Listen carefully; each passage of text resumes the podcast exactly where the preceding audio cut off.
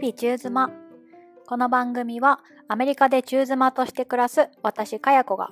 日々の生活で感じたこと、驚いたこと、考えたことなどありのままお伝えするポッドキャストです。不定期ですが、たくさん配信しようと思っているので、よかったら番組をフォローしてもらえると嬉しいです。夫がね、フランスにちょっと長めに出張してまして、で、帰ってきて、出張どうだったって聞くじゃないですか。ちょっとフランスって言ってもパリとかじゃなくて田舎の方だったんですけどなんかそこで最初に出てきた言葉が「いやなんかフランスの空港に着いた瞬間になんかホッとしたわ」って言ってて「なんで？フランス人じゃないのに」みたいな。でよく聞いたら「いやここには銃持ってる人いないんだなと思って」って言ってて「え？みたいな。いやまあそうなんですけどね確かにアメリカに住んでいたら銃を持ってる人が特にここテキサスではそこら中にいる可能性があってフランスではそれがないっていうのはそれはそうなんですけどなんかそれが出張の感想として一番最初に出てくるぐらいだか彼のストレスになってたんだなっていうのをその時に初めて聞きまして別に普段そういうこと言ってるわけじゃないのででもポロッと出た言葉だったんで実はまあ何気なく暮らす中でもの銃の存在っていうのが彼のストレスになってるんだなっていうのをなんか改めて考えさせられました。で私自身ももう私含めね周りの特に銃っていうものが縁遠い日本から来た人たちっていうのはアメリカでも毎日のように銃の事件が起きてますからそういうことに関してすごく思うところがあるとは思うんですけどいやまあアメリカ人だってねそれはもちろん思うところあると思うんですがなんか悪い意味で慣れてきちゃうっていうかねまたかみたいな気持ちにさせられたりもするんですよね。でもの今私たちが住むテキサスは銃の規制が進むどころかどんどん緩和されているような状態でしてちゃんとした手続きさえ踏めばなんかほとんど誰でも買えると言ってもいいぐらいの感じなんですよ。おそらく私もね手続き踏めば銃買えます。そしてねそれを携帯することができるんですよ。なんかこう遠い世界の話みたいですけど本当にそうなんですよね。でこの話を、まあ、ちょうど昨日会った友達にしていて、まあ、彼女は生まれも育ちもテキサスなんですけど、まあ、全く何の慰めにもならんけどで、まあ、前置きした上でねテキサスではかなりの数の人が銃を持っていると。で例えば誰かが、どこかコンビニとかレストランとか入ってきてその銃を出してきた時にその悪い人以外にも必ず銃を持ってる人が周りにいると。だからその出す方も出して銃で撃つぞってやってる合間にも後ろから撃たれるかもしれないんですよ。でかつみんな銃見慣れてて扱いに慣れてると。だから金出せとかって銃やってもはあ？とかでパシーンってやられたりとかもう後ろからパッと取られたりとかこうあわあわってなるよりはその扱いに長けてる人たちがたくさんいるから、まあ、抑止力になってるというのはまあ彼女は教えてくれたんですね。まあ、おそらく悪い人たちが何かしようと思った時に銃っていうのは最後の手段だろうと自分自身のことも脅かすからというのがまあ彼女が教えてくれたことでした。で加えて、まあ、テキサスの州民性国民性県民性みたいな感じでテキサス人のことテキサンって言うんですけど、まあ、テキサンっていうのはものすごいテキサスのことを誇りに思っていてテキサスの恥は自分の恥ぐらいに思っていると。だから何かこうテキサスにね恥をかかすような悪いことをしようとしてる人がいたらみんな全力でそこに対して止めに行く、まあ、ような州民性があるからみんな見て見ぬふりとかをね何かそういう現場に居合わせた時にみんな見て見ぬふりするっていうよりはそれを全員で解決しようっていうような州民性だからきっと誰かが対処してくれるはずだっていうのはまあ彼女が言ってたんですね。さっきも言ったようにね、まあ、何の慰めにもならんと思うけど、まあ、少しでも心が軽くなればっていうので教えてくれて、まあ、実際ね銃っていうことで考えると彼女が教えてくれたことっていうのは本当漆黒の闇に刺す一筋の光ぐらいの感じで本当にまあ慰めにはならないけどっていうことなんですよね。で実際調べたらテキサスでの銃撃事件の発生件数っていうのは全米でいくと2位なんです。1位がカリフォルニア州で2位がテキサス州で、まあ、これはと人口の数に比例してます。カリフォルニアがアメリカの中では人口が一番多くてテキサスが2番目なのでただテキサスっていうのはさっきも言ったように銃規制がどんどん緩和されていての銃による死亡率っていうのは上がっているし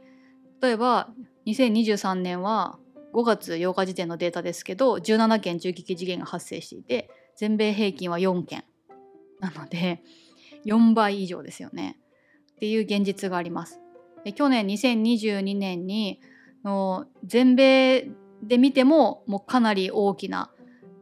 事件として扱われた小学校の銃乱射事件っていうのがあって子どもたち19人と教員2人が亡くなってるんですよ。でそれが起こった場所っていうのは私たちが住むヒューストンからはま車で5時間半ぐらいかなだし今年に入ってダラスのショッピングセンターでも銃によって8人が亡くなるっていう事件が起こっていてダラスに至っては多分ヒューストンからは3時間半とかなんですよね。まあ、日本で行くとね3時間とか5時間運転って、まあ、隣の県に行けるのでちょっと遠いみたいな感覚になるかもしれないんですけどなんかアメリカにいるともうすぐそばっていう気もするし、まあ、ましてやうちの両親とかは距離感とかもわからないし銃の事件なんて日本でそんなに起きないからニュースとかで見るたびにテキサスと銃撃ってな。るたびにすごいもうなんか心を消耗していてなんか大丈夫なのかっていう連絡を来て私も、ね、同じ気持ちっていうかもし娘がね自分たちの手の届かない異国にいてそこで銃による事件が起きてるなんて聞いたら正気は保てないと思うんでなんか改めていい意味でも悪い意味でもこっちに慣れてきたけどそういう世界で生きてるんだなっていうのを夫の一言によって思い出されました。で慣れてきたことで言うとの携帯にねスマホにの日本で言うと地震速報みたいなのってなんか本当に通知みたいな感じでビービーってみんなに届くじゃないですか。ああいう感じで同じようにアンバーアラートっていうのが届くんですよ。アンバーアラートって何かっていうと誘拐事件が起きたっていうアラートなんです。そのアラート内に出てくる表示はまず場所ですね。で子どもの年齢性別特徴で犯人の名前が分かれば名前性別特徴みたいな感じでだかテキサスの〇〇市で4歳の女の子が誘拐されました。犯人の名前は何々。分からなければ犯人は最後に見られた時の服装は白い T シャツにジーパンでした。で車は車種はこれこれでみたいな風に詳細な情報が書いてあるんです。で、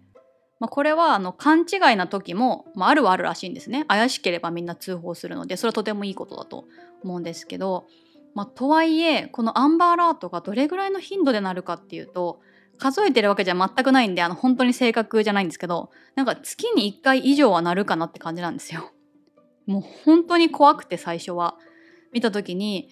自分の娘だったらどうしようって、まあ、学校にいるんで今すぐ横にいるわけじゃないんでどうしようってパッて確認して、まあ、年齢とか都市の名前とか違うからああ大丈夫だ大丈夫だって思ってで特にね日本って国外に出るのってそんなに簡単じゃないじゃないですか島国だから飛行機に乗るか船に乗るかしかなくてまあね誘拐事件を起こすような人だったら裏ルートで船に乗って連れ去ってしまうことはできるのかもしれないんですけどただここテキサスは陸続きでメキシコにつながっていて運転してまあ、いろんなね捜査線をかいくぐりさえすれば国外に出れてしまうんですよ。でもそうなったら追跡とか取り返すとか不可能じゃないですか。だかその怖さもすごいあってなんかアンバーアラートが鳴るたびにドキドキしてたのがもう最近はなんかブーブーってなって「はいはいアンバーアラートね」みたいになってきている自分もいてなんかよくあることみたいな風に。でテキサスのニュースとかでもなるべくまあヒューストンとかテキサスとかアメリカのニュース知っておいた方が、ね、生活しやすいよなっていう意味でそういったアカウントとかもフォローしてたりするんですけどやっぱりもうなんかね強盗とかもうなんか別に口にしたくないような事件とかが多すぎて、まあ、日本にいたって全然同じだと思うんですけどなんかすっごくナーバスになるのでもうニュースはあんまり積極的に見ないようになりました。でアメリカ生活ね私すごい好きなんですよ。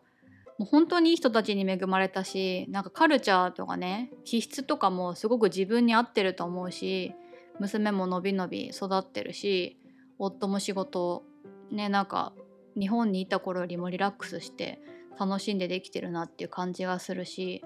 その一方で、まあ、こういう銃とかねそういう事件っていうのは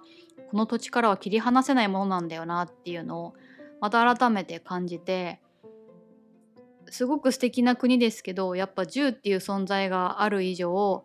私は最終的には日本に帰りたいな日本で子育てしたいな日本で家族のそばにいたいなっていうのをなんだか考えた日でした。ちょっと暗い話題でしたね。以上です。聞いてくださってありがとうございました。よかったらハッシュタグ日々中妻。漢字4文字で日々中妻でつぶやいていただけると見ては私がニマニマしております。でよかったら番組のフォローや星5のレビューなどももしよろしければお願いいたします。ではまたじゃあね